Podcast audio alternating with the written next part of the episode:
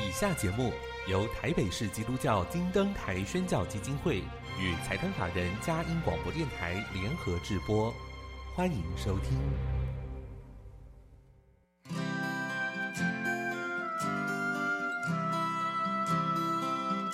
在现代紧凑的生活节奏里，以爱建立和谐的家庭生活，以喜乐专业的态度投入服务。一起营造你我的美丽人生，成为一个快乐又丰富的译文生活家。译文生活家，本节目是由林森南路礼拜堂社团法人中华民国合家欢协会、佳音广播电台联合制作，欧灵静主持。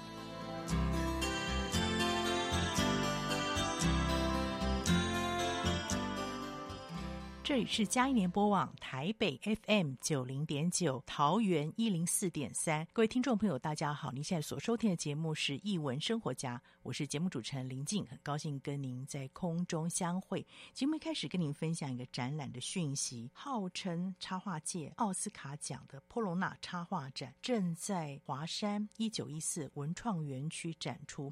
那这是非常特别也很难得的事，不仅是波隆纳插画展，还有国际无字绘本双年展，它是来自于全球二十四个国家，八十五位插画家以及三百七十八件作品，非常难得的机会。再次推荐给您，它从六月二十一号到九月十八号，在华山一九一四文创园区展出。那因为这个展览呢，我们特别请到了专业的导览老师郭金福老师为我们做分享。我们先进一段音乐，待会就听听郭老师的分享。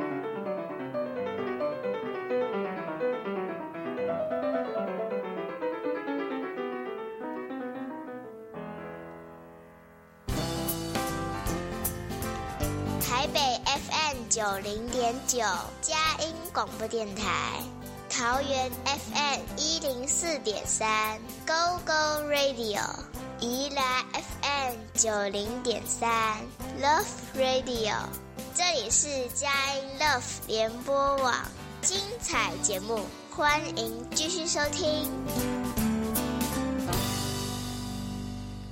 回到英文生活家，我是节目主持人林静。刚刚我们在前面提到了波隆纳插画展，它所谓是插画界的奥斯卡奖。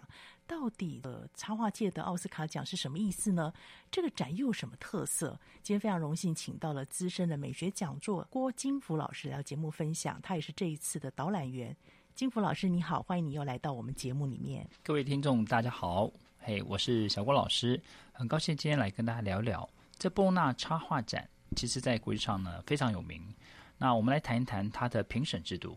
那评审呢有五位，这五位呢三位是插画家，有两位是出版社。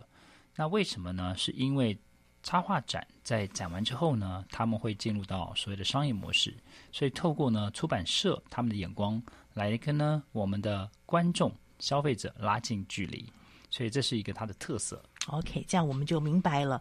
那知道说他这一次的展件也非常的丰富，那展区可以给我们介绍一下它的规划吗？啊，这一次呢，我们整个展区呢分成四大部分。啊，第一个部分是魅力日常，第二个部分是动物狂想曲，第三个是奇幻星球，第四个是真爱台湾。我们分这四个部分来跟大家来做介绍。是，我相信他在这个展区的规划上面，根据它的主题，一定有一个属性。可不可以跟我们透过每个展件、特殊展件，然后来介绍一下这些展品的特色？我们从第一个展区开始吧。好，各位呢，我们来到这个华山文创园区，我想进入呢我们的入口，看到我们的主题墙。诶，大家可能觉得，诶，这个主题墙的作品这么小，嗯，那原因它来的是真机 （original） 的部分。那么这一件呢的年度封面作品呢，它的作品很特别。整个呢，我们看到是整个以意大利的古建筑，那么整个是一个很壮阔的一个场景。那大家可以在上面看到，哎，来自于意大利非常有特色的这种哥德式的建筑，上面有尖塔，有钟楼。但是我们也看到呢，哎，有些建筑上面，哎，看到有大象的耳朵还是翻过来的。嗯，在每一栋建筑间有很多的巷弄。里面各自有不同的人，有情侣，有骑着马的骑士。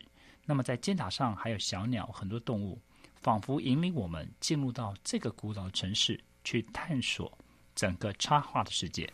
是，好特别哦！我们现在开始要带着大家进入展间喽，从展间开始来做一点分享。好，我们就进入到魅力日常。那么魅力日常呢，我们呢啊、呃、选了两件跟大家来分享。第一个呢，首先来自韩国伊康美，他呢画的这个画呢叫一栋长满树的大楼。嗯、那我们在呢整个呢展区，大家会发现，哎，它的形式都很特别，都是五张画成为一个主体。嗯，也就是说，波隆纳插画展呢，其实呢不需要故事文本，就是直接用五件你的单一作品成为一个主题来送件。嗯、所以我们看到每一个部分呢都是五件。然后变成一个主体的方式呈现，是。所以我们看到这个呢，呃，作品呢，首先很特别，是我们整个看到它的作品所呈现，就是很像我们市区很多栋的大楼，嗯，但是我们常常讲说水泥丛林，对，但是这一件作品上面却长满了奇花异草，嗯，从呢这个窗户啊，从门啊，长到屋顶啊，长到户外，那我们就要聊一聊，哎，画家为什么会有这样的想法？第一个呢，因为他自己呢有感于。整个我们呢，因为都市的开发是，那么我们知道对大自然的砍伐，那么我们可以看到我们这个树木的数量急剧的减少。嗯哼，那么其实他是非常的烦恼，那么也很忧心，一直到他有一次呢，来到呢吴哥窟，看到这个古老的，好、哦、一个寺庙，跟这些树木居然可以共存共活。嗯他好像让他的一些想法有了一些翻转。是，哎，若是我们在我们的城市里面也有这样一个情景，嗯，是不是就不一样？对，所以我们可以看到呢，画家在这里面呢，他呢用他的想象力，从每一栋大楼里面长出这些奇花异草，嗯，甚至于呢还在顶楼，好、哦，你看到其中有一幅画呢，哎，还有呢游泳池，是。好、哦，还有很特别，哎，他画了一个温室的花式，哦、但是温室的花式呢，不是只有我们看到有寒带、热带的植物，对，里面有个水池，嗯，围绕水池旁边有很多大象啊、长颈鹿啊这些鸟兽，嗯，所以可以想象呢，画家在他自己所创造这个天地里面，希望大自然、动物跟人们都可以和谐的相处，嗯，好，所以呢，这个是我们看到来自呢韩国伊康美一栋长满树的大楼。画家把他自己对整个城市的想望放在他的作品里面，是的，对，对，所以这个也就是好像我们大人渴望的心灵的绿洲。没错，我记得好像有一个作品哦，很特别，多瑙河，他在讲些什么？嗯、呃，我们看到多瑙河，会想啊，那多瑙河搭河轮好棒啊，从德国出发哈，是看是由东往西走还是逆着走？旅游的想象嘛？对，那我们呢看到这件作品呢，它很特别，来自乌拉圭，嗯，好、哦。这个爱德华多的作品，嗯，那这件作品呢，我们在画面里面看到一样是有五件。对。那么第一件呢，我们看到是一个很大的，很像这个游轮，好、嗯、开进海里面到达这个城市。那接下来呢，我们马上看到是呢，诶，在这上面有一件作品是，哇，整个呢这些孩子们好像非常高兴的，前面有个指挥，嗯、他们好像在唱歌，可是你看每一个人都做鬼脸哈，使出不同的表情，哦、不受拘束，是。好。那比较特别是呢，在画面当中呢，我们看有一件展品是在一个室内空间，有一个窗户，嗯、可窗户呢有三个小孩飘起来，可在中间场景的中间，哎，是一个妈妈在缝纫车衣服。嗯，好，那很特别是整个这个画作，它都是蓝色跟红色是来做整个呢画的色彩的调性。是，那这个呢，我们呢以为说那讲多瑙河吗？嗯，其实呢，它讲的是呢一九三二年。好，就是多瑙河足球队成立的故事哦，原来是个足球队的名称啊。是的，那大家一定好奇，这个呢，足球队成立是因为当时嘛，这些中学的男孩子他们觉得，哎，踢足球很棒，嗯，那我们来组个队好了。是，那组队容易啊，问题是，哎，你希望队有个形式，是不是要穿制服？对，那制服就要经费了。是，那这个多方奔走，终于成立。可是问题是，嗯、那制服的费用怎么办？对，那其中有个队员，他的妈妈叫玛利亚，嗯，他就说：“那好，反正我会裁缝，对，我就来呢帮这些孩子们缝制这些球衣。”嗯，好，那终于这些孩子们哇，有了这个呢多瑙河，啊，这个球队的球衣是。那当时呢，他们还不叫多瑙河，也不知道这要命什么名字。嗯、那么同学们这些呢想说：“哎，那你妈妈玛利亚她是从哪里来的？”对，原来妈妈远从东欧的保加利亚。嫁到这边来。是。好，所以呢，他们呢就用了妈妈哈，这故乡有经过多瑙河，嗯，用多瑙河这样的名字成为他们足球队队名，是。好来纪念呢这个同学玛利亚这个母亲为他们呢这个缝制球衣的这件事情。是，所以你可以看到这个故事里面呢也有充满这样的温馨。嗯，那我们回到画面里看呢，我们刚讲说其中呢很特别哈，就是有一群孩子们。对啊，站在那个讲桌上面，是手舞足蹈，道的啊。然后呢，有的好像呢把书呢翻得开开，哦、有的呢做鬼脸。是，那前面呢像个指挥家，明明就是同学。嗯，真正真正的老师在哪里？在画面的中间。嗯，可是各位看，老师呢翻白眼，纸飞机呢射在插他的头发上。所以可以想见，这些孩子们平常呢运动可能很高兴，对，可是他念书，对，他可能就是没什么兴趣，很伤脑筋的。对，但是。哎，插画家也表现出这孩子们很天真、很活泼。嗯、了解。好，那我们刚才讲说另外一张画面，哎，妈妈在缝纫衣服，是。可是衣服的哎飘起来往上飞扬，上面的三个孩子、嗯、有的裹在身上，嗯，有的呢哇振臂高呼。对，你看他们有了球衣的那个兴奋的感觉，嗯、对，而不是画出每个人穿球衣很呆板。是是是，插画家的创意非常棒，棒让画面有了动感。没错。然后呢，这个母亲从中间把她爱透过这样的球衣。嗯好，那么倾注在孩子们身上，好，所以这一件我们在现场来观看也是非常有味道，是而且非常温馨的故事在里面哦，所以了解到这个画家有时候会把一个跟历史相关的哦过程记录下来，又带着个温情在的里面。对，那我走完了这一个展区之后，下一个展区呢，可以跟我们走。好，我们看完魅力日常之后，我们进入到一个动物狂想曲，是那顾名思义，那就是跟动物有关系了。那动物呢？我们在看动物时，就不再是我们想象，插画家透过他们的联想，嗯、他们觉得哇，这动物有无限的可能。是，那我们来介绍呢，有一区呢有一件作品叫《我可爱的小鸟》。哦，听说这个很特别，对不对？是的，好、哦，这是来自日本，嗯，小夏浩他的一件作品。是。那我们在看这件作品呢，其实很简单，大家一看就可以明白。嗯、画面当中呢，哎，有一个人手上哎捧着一枚鸟蛋。对。那看这鸟蛋呢，好像孵化裂开了。接着看主人很细心的拿这个喂鸟器来喂食它。嗯、那鸟呢，哎，渐渐的长大。画面的线条造型非常简单，是颜色很温馨，嗯、用比较高的明度来呈现。对，好，那大家有点好奇，那这一件作品呢？哎，我们在现场做什么样的一些安排？是，各位知道，其实呢，我们一般我们透过视觉来观看这些作品，嗯，我们可以透过视觉来感受，是，好，有看见非常棒。但是各位知道，我们有很多的朋友，他们视力不好，是，或是视力丧失，嗯，这些呢，他们的这些呢。呃，眼睛视觉上有障碍的这些朋友们，那他们如何透过这样的方式来看？是，那大家一想说，那很简单，那就点字嘛。嗯哼，反正点字他摸了就可以。但各位想，点字是不是只有文字？对。但文字无法传递插画家在上面所呈现的造型。是。所以呢，啊、呃，这次我们很大胆的找了两件作品，嗯、其中一件就是这一件。嗯。好、哦，我们呢利用这一件我可爱的小鸟。刚才我们讲了，从这个鸟孵化。到来它成长喂食的过程当中，画面非常简单，是，所以呢，我们就利用镭射雕刻的方式，嗯、把当中呢的线条跟造型取出来，嗯，做了深浅不一的方式，用木头呈现。是，那么当这些呢视觉障碍的朋友们，他们来到现场，嗯、透过抚摸的方式，是，他可以去感受插画家他的线条、他的笔触、嗯、他的深度。乃至于呢，我们透过对于背景色彩的辅助说明、嗯、视觉的引导。他们就可以更深刻的感受到跟以往只是透过点字触摸不同的情感跟表达。哇，这对这些视障生真是一个很大的福气哦，很用心这次破容纳，很谢谢小郭老师这样的分享。那到底这个动物这一区还有什么样子特殊的展件呢？我们先进一段音乐，待会听听看小郭老师继续我们做精彩的分享。我们先进一段音乐。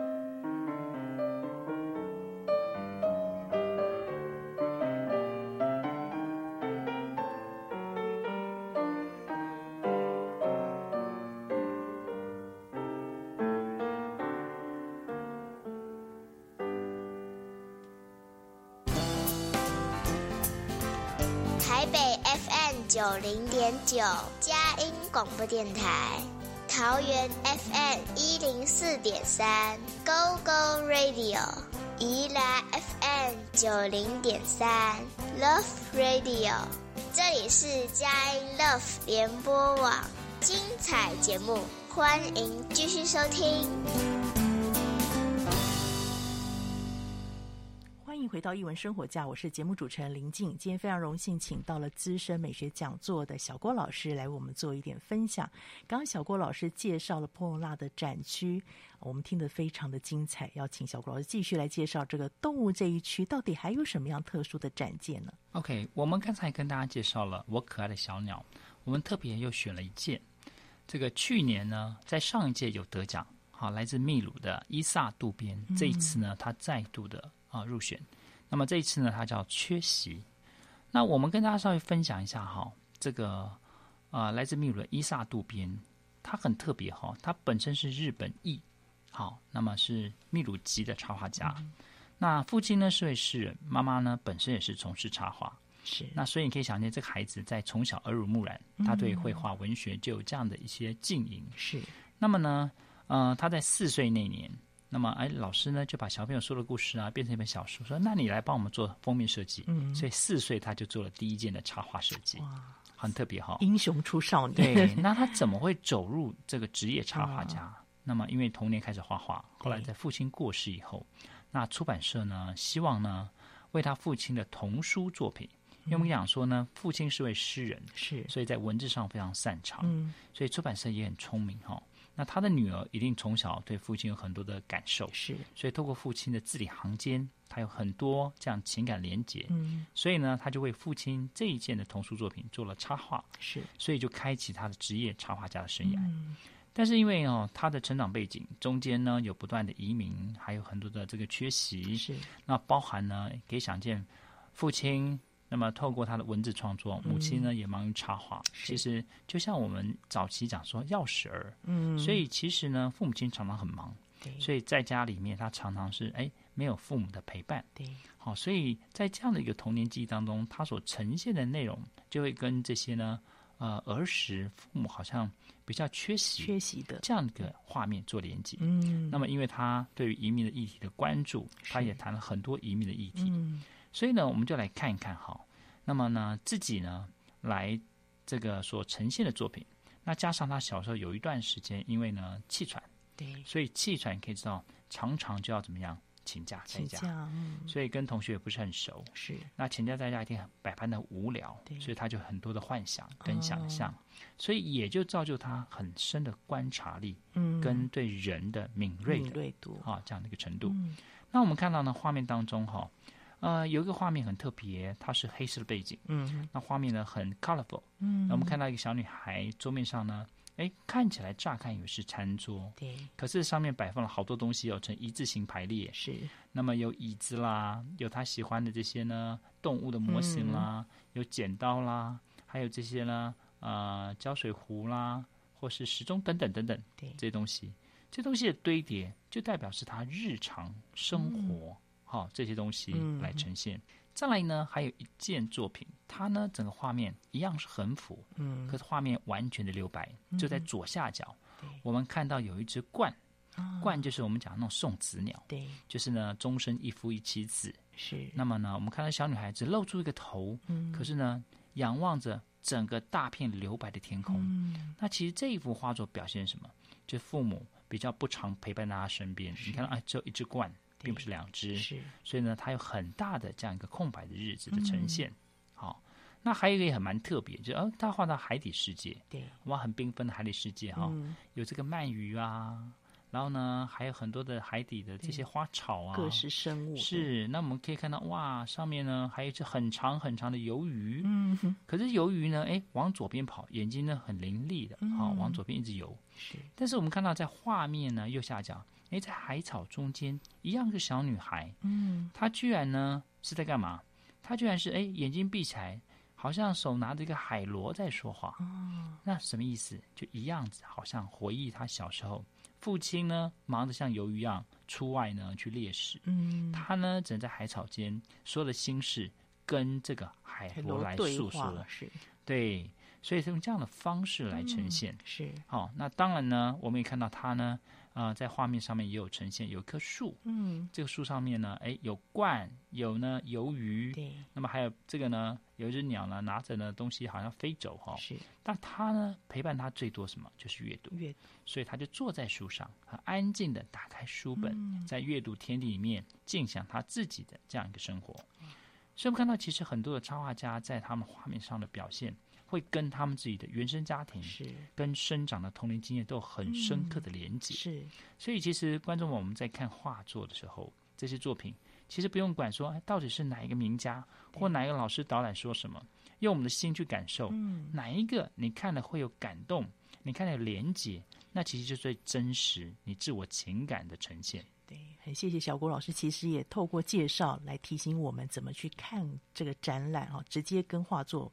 对话，走完了这个动物这一区之后，又回到了这个奇思妙想，对不对？是的，我们刚看完魅力日常跟动物狂想曲，我们现在进入到第三、嗯、第三区奇幻星球。嗯，当然我们对星球很多的想象。是。好，所以呢，我们来看一下呢这个部分，我们来跟大家介绍有一件作品叫《冰山》，哦，这个好特别，这个。冰山美人的冰山，好，来自韩国，嗯，那么叫吴喜娜。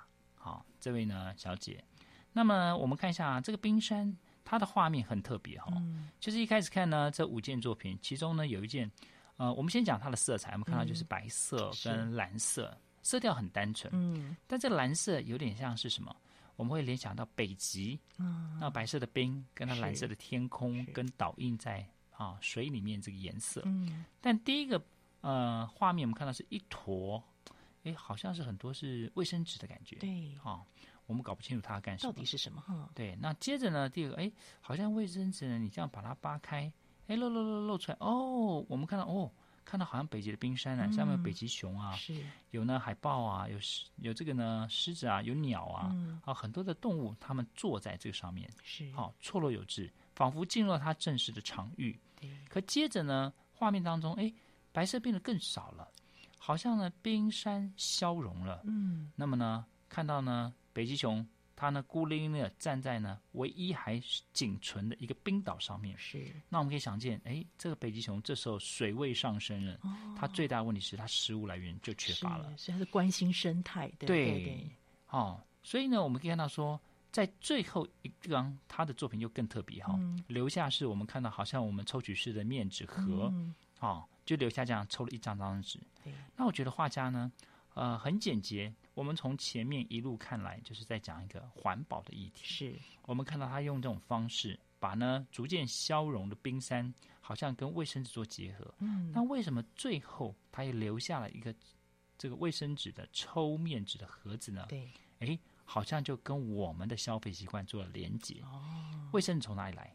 从大自然的树木砍伐。而制作，对，那砍伐是不是造成生态的浩劫？是生态的影响。是那生态当然包含了冰山。是，所以这个插画家，我觉得他很巧妙的去把冰山这样的一个环保议题，嗯、跟我们日常生活的东西息息相关的把它摆在一起。是，就五件作品，但是我们很清楚，所以我们看到这个是不是会很惊觉？日常生活当中，我们如果少抽一张，或是省用一张，嗯、其实每一个人尽一份心力。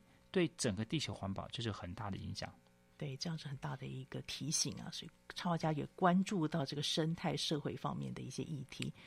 我接下来有记得有一个是这一次的主视觉嘛，对，非常 colorful。这个作品可以帮我们做一些介绍吗？呃，我想这次的主视觉，大家看到哇，好像画面有一个人长像 X 哈、哦，对，那到底是站着还是仰躺着？啊、我觉得很有趣哈、哦。那颜色很 colorful。那这件作品来跟大家介绍哦，这件是来自意大利，嗯，好，奈达马增加的作品，它呢叫做“当我不想画画时会做的哪些事”。嗯、是，那当我不想画画时会做哪些事呢？我们可以来看一看哦。哎，插画家也有这个烦恼嘛？插画家不是最爱画画吗？嗯。可是各位知道说，喜欢画跟变成职业插画家，哦、那那就是两件事啊。所以呢，我常常过去有很多学生说：“老师，我很喜欢画画。嗯”我说：“那你最好把它当兴趣。”千万不要成你的职业，嗯，变成职业就有压力了。好，所以呢，我们可以看一看呢，这个画家呢，他做的作品是五张一样，嗯，那么一字排开，很 colorful，还有一些荧光色。对，好，那我们看到呢，当插画家他呢面对他的要交稿日期逐渐的迫近，嗯、其实压力很大。是啊，比如说啊，我今天要来接受呢我们呢林静老师的专访。嗯，其实不瞒各位呢，我也是 study 很久，要构思怎么跟大家分享。那我们要挑哪一些这些插画家他的故事来跟各位分享，大家会比较有感动。对，所以呢，在第一件我们看到啊，一个窗户外面，哎，街道上有人在呃游动啊，然后有树木在生长啊，是好、哦。那么呢，我们看到这样子的画面，哎，表示什么？表示呢，插画家长哭思己的时候，嗯、他是不是要观察周遭人们生活的样貌？嗯，所以透过他。自己的窗户看到外面这些景致，是不管是风景啊，或是人物啊，嗯、或是哎这些动物等等，是不是有给他一些联想？是。那第二个很有趣哈、哦，就是我们讲的这主视觉 X 型。嗯。那这个呢，我读到什么？一个是他呢举起手来说啊，我实在是想不出来。第二个是什么？我躺在地上啊，我终于交稿了，我终于可以放松了。所以两种心境，啊、对对，就看每一个人的想法是什么。好，那第三个我觉得蛮有趣的哦。嗯它用很 colorful 的颜色呢，可是好像变成一个瓶身的造型。嗯，那我看到什么？就是呃，不管插画家或我们日常生活，我们都希望有很多的一些灵感，很多生活当中不同层面的感受跟感动。嗯、所以透过这样的收集跟这样的观察，插画家他就源源不绝，嗯，透过他所看到的，把他所了解的、所感受到的，再透过他的笔。跟它的色彩来呈现是好，所以我觉得哎，这一区蛮有趣的哈，就用这样的方式。那当然最后一张是他趴在桌上呢，就这样睡着了。嗯、好，那这睡着当然就是哎，表示他交稿了，交稿了，啊，或者说啊，他实在是想的长枯思竭了，是是不是能够还有一个灵感出现？啊、了解。所以这里是蛮有趣的，对，要认识插画家的生活，对对，对。那我觉得从这个我们导师可以来连接跟思考，嗯。我不一定会画画。你说，哎，小老师，那我不会画画。可是我我跟他有点类似的感觉。对，比如说啊，今天你可能上班，嗯，上班呢，哪怕你今天只负责一个很小的啊，比如我做文书这件事情，是。那我这整理这个表格，我想那怎么整理？嗯，是不是会更简洁？对，会不会更明白？嗯，那我们是不是也会陷入这个思考？是。那有些呢，做了好几个表格，你想我可不可以把它统整？嗯，那统整我就要伤脑筋了。是。所以我们也会陷入说，如果我不想做这些表格的时候，我会做哪些事情？嗯啊，我可能到咖啡店点个咖啡，我就放空，是把这些东西丢到旁边，嗯，我就看着路上行人来来往往，哎，是不是就跟插画家做的事情是类似？很接近了，对。所以他所表现的，其实也会让我们去感受说，当我们面对我们的生活，不管是工作上的压力，嗯、或是其他部分，我们就有点满的时候，哎、嗯，或许我们可以跳脱当下这个时空，嗯，好去做一些跟这不相干的。让我们的心灵有些喘息，是那么重新啊、哦，有一些注满新的这样一个能量，量再回来的时候，哎，那就不一样了。哇，真的这样讲起来，就跟我们的生活是做连接，因为插画家都反映到我们的所思所想跟生活。嗯、很谢谢小郭老师这样的分享。那接下来我们要到台湾这一区喽，台湾这一区有什么样的特色呢？我们先进一段音乐，待会请小郭老师来做分享。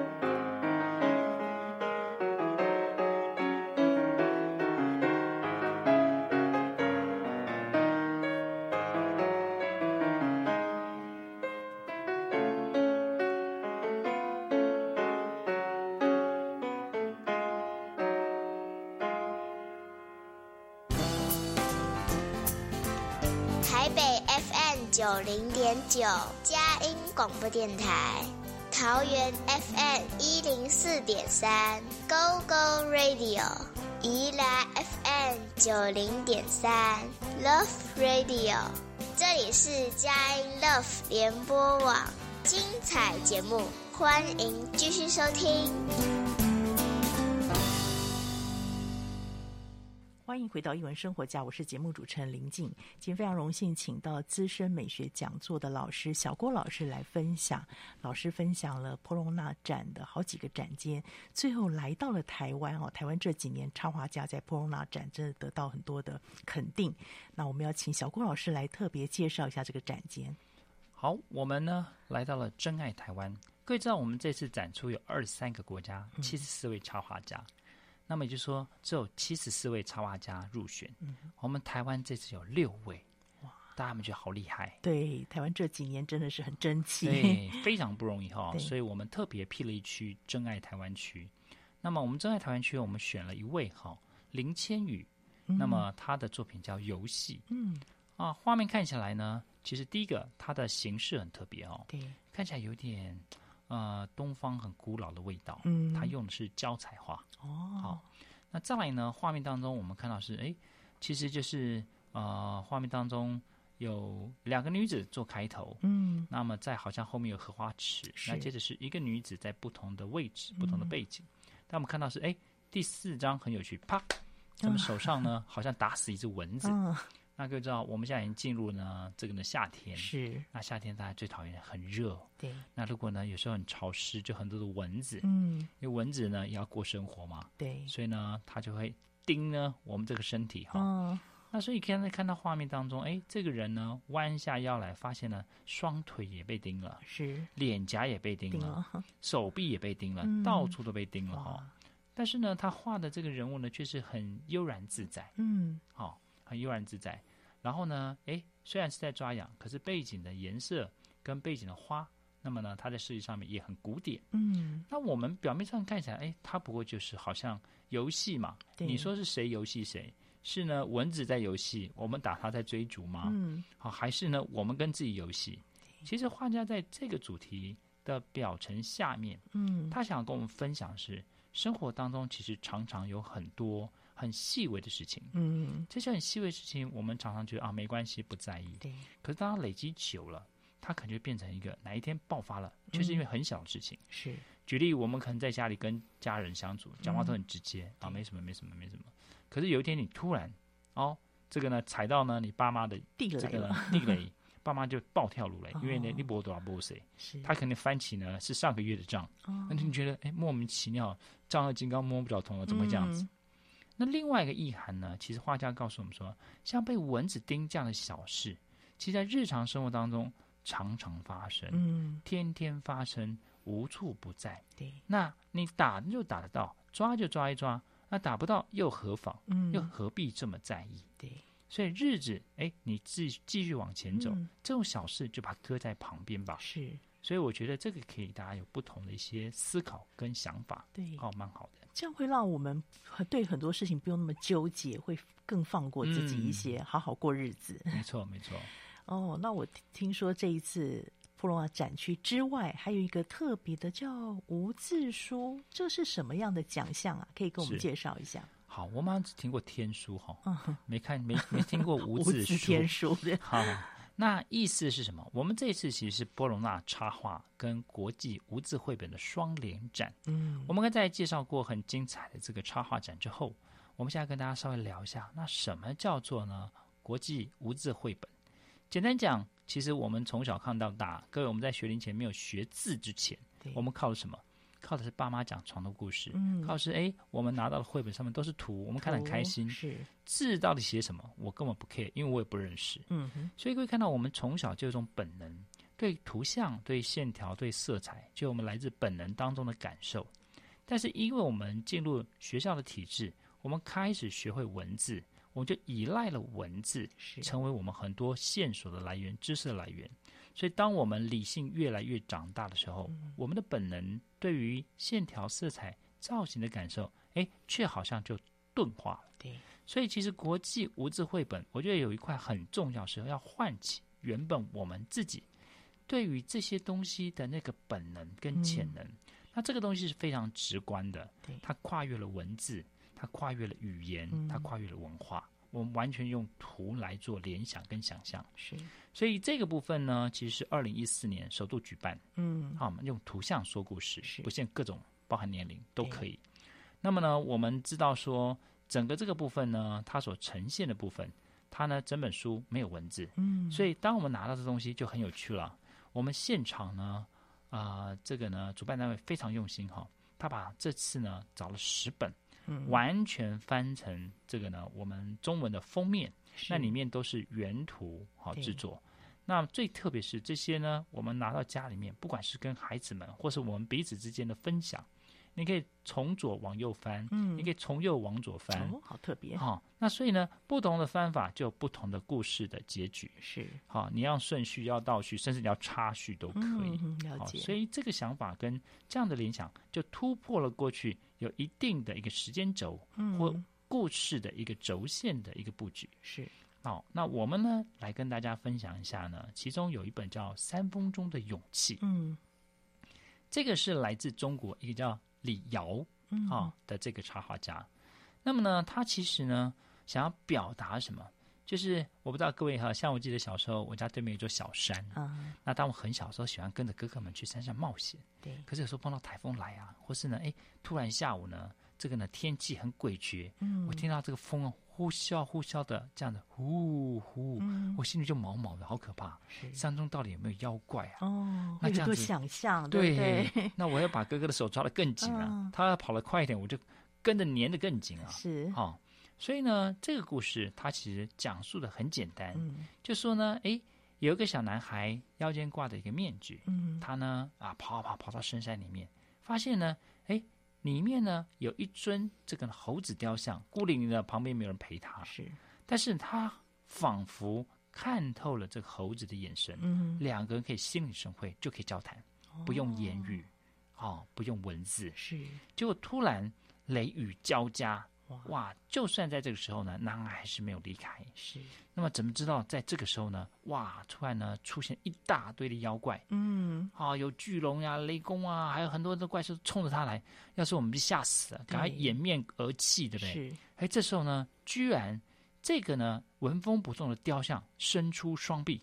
保护了男孩，嗯，化身成哇非常勇猛的这个呢巨兽，是。前去呢跟这些妖魔鬼怪作战，嗯，而小男孩在这个呢哎激励下，他也戴上他的面具，对，好像激发他内在原本有的潜力跟能力，哦，让这些妖怪们通通退散，逃之夭夭，啊、哦，结果呢在这场呢这个雷雨之后，一切又恢复了平静，嗯，啊，那小男孩当然就是哇，终于卸下啊、哦，他这个呢心防。那很满意的，终于呢，开心的戴着他面具就跑回家了。是，所以画面当中呢，我们可以看到说，整个呢故事好像是讲述这样子。那其实我们在现场，这次主办方也很用心哈、哦，嗯、为了让大家有这样的感觉，他呢做了一个沉浸式的一个展间的设计。是，我们进入第一间，你就看到风呼啸的吹，嗯，然后呢，真的有一棵树枯叶飘零。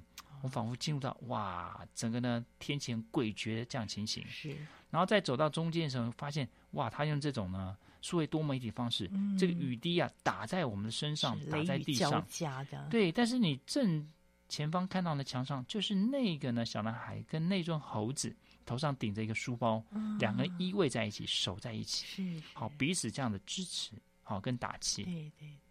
所以你走出来以后，你可以感受。整个更能够呢深刻的体会到说绘本当中那个情境、嗯、是，那整个这个呢，我们除了说讲述这个故事跟整个沉浸式的体验，其实这本书可以给我们什么样的一个提醒或启发呢？嗯、我们在生命当中，不管在职场、在生活各方面，我们总是会碰到高峰跟低谷。对，当我们在很低潮的时候，或许我们周边就是没有人了。嗯，哦，那这个时候我们真正持以。好，下去的力量是什么？是，其实不要忘记，我们这种内在的潜能，就仿佛那个小男孩戴上他的面具，嗯，我们就可以激发出我们这样潜能。是，但各位也不要忘记，比如说我们家人就是我们最好的港湾。对，我们呢，可能呢，在呢职场上面也好，哎，你觉得哪一个跟你知心的同事，他就是最能够支持你？是。那当他也戴上面具，嗯、我们也戴上面具，把我们内心的那个强大的力量被激发出来。是。很多时候，当我们有了自信，就没有什么解决不了的事情。嗯。哇，谢谢小郭老师这样的分享，带领我们。感觉上那个阅读又立体化起来了，是是对不对？是，是，好像最后还有一个展间，也跟这个概念有点接近，对不对？好，最后这个展间很有趣哈，大家逛逛逛到最后，哇，好浪漫啊，好多星星哦，嗯、哇，大家在里面拍照拍好久，哦，这星星高低挂着，大大小小，有的也有亮，有的有暗，哈，是，这个叫星星制造师，嗯，来自韩国，一个叫郭秀珍，哦，那么我想各位呢，小时候不知道有没有这样子一个想法跟这样的经验。啊，如果我们看天上的星星，然后我们看哇，有颗流星，赶快许愿，嗯，哎，我们可以完成。啊，或者这个星星代表什么样的梦想？对，啊，跟理想，好，啊，所以呢，其实呢，呃，插画家呢，这个呢，郭秀珍，他呢就来讲了这个星星，我们在看的时候呢，哎，有亮有暗，嗯，那有一个星星制造师，嗯，他拿着网轴。而且还回收不会发亮星星，哦、好有趣哦！好有趣！哎，不会发亮，帮你收回来，是用太阳能充电吗？嗯、还是用蓝牙？还是换电池？不知道。这个想象力太神奇了。对，然后接着呢，其实我们场景来到室内，嗯、有一个工程师在那边画草图。嗯，哎，他居然在做一个计划，说啊，这次这些星星不亮的，或者呢已经很久了，我要怎么样去更换一个新的系统？嗯、哇，所以工程师很理性，理性他画这个草图。接下来呢，就看到他们开始哇。开始依照他的草图开始建构这个场景，嗯、然后砌墙啦，好，甚至于呢去呢做这些呢机械运转的一些设计啦。是，好，那接着呢就把这组装好的星星涂上油漆，还很细致的烘干，嗯，然后经过测试以后，把它们呢一个一个像泡泡的挂上天空，那么再一次让这个原本漆黑的夜晚，哎，就闪亮起来了。是，所以我们这一次呢，我们主办单位也很用心哈，他呢会在我们这个展厅前面。这个呢，发上这种 memo 的纸，让各位呢去写下你呢自己在你年轻梦想的这个情怀是什么，嗯、或者你未来想要达到目标是什么。是书写完以后，你进入里面，你可以找一颗星星，哇，好像是他，就是你的愿望的代言人。嗯、我们在墙上贴上我们的梦想跟我们的目标，那么为这个呢场景跟这个目标，我们拍一张照，打一张卡。仿佛也在提醒我们：哎，未来呢，我们是不是朝着我们不变初衷的梦想持续的前进？所以，这个星星制造师，我觉得也是一个很棒的好一个呢无纸绘本。对。好像是一个心灵的守望者，听过小郭老师这样讲哈，会让我们逐步踏实，逐步逐梦。嗯，很谢谢小郭老师今天的分享。所以这次的展览期间，从六月二十一号到九月十八号，地点是在华山文创，对不对？对，他在华山文创园区东二 A 跟二 B 馆，其实非常的大哈。各位呢，逛完以后呢，啊、呃，主办单位还有很多包含无纸绘本。有十本，那么现场我们沉浸式体验，大家也好好的感受一下。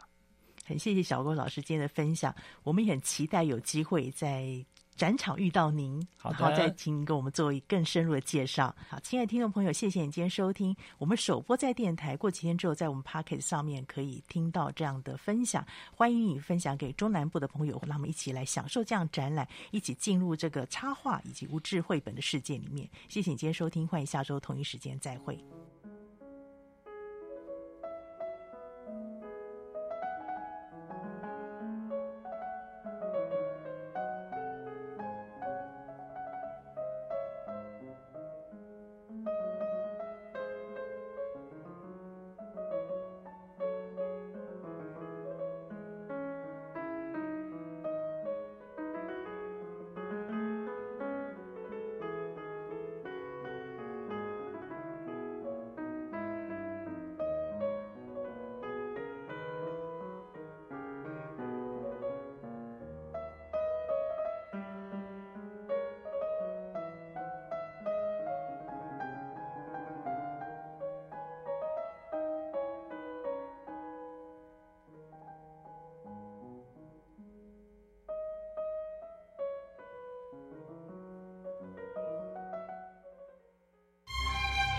上节目由台北市基督教金灯台宣教基金会与财团法人佳音广播电台联合制播，谢谢收听。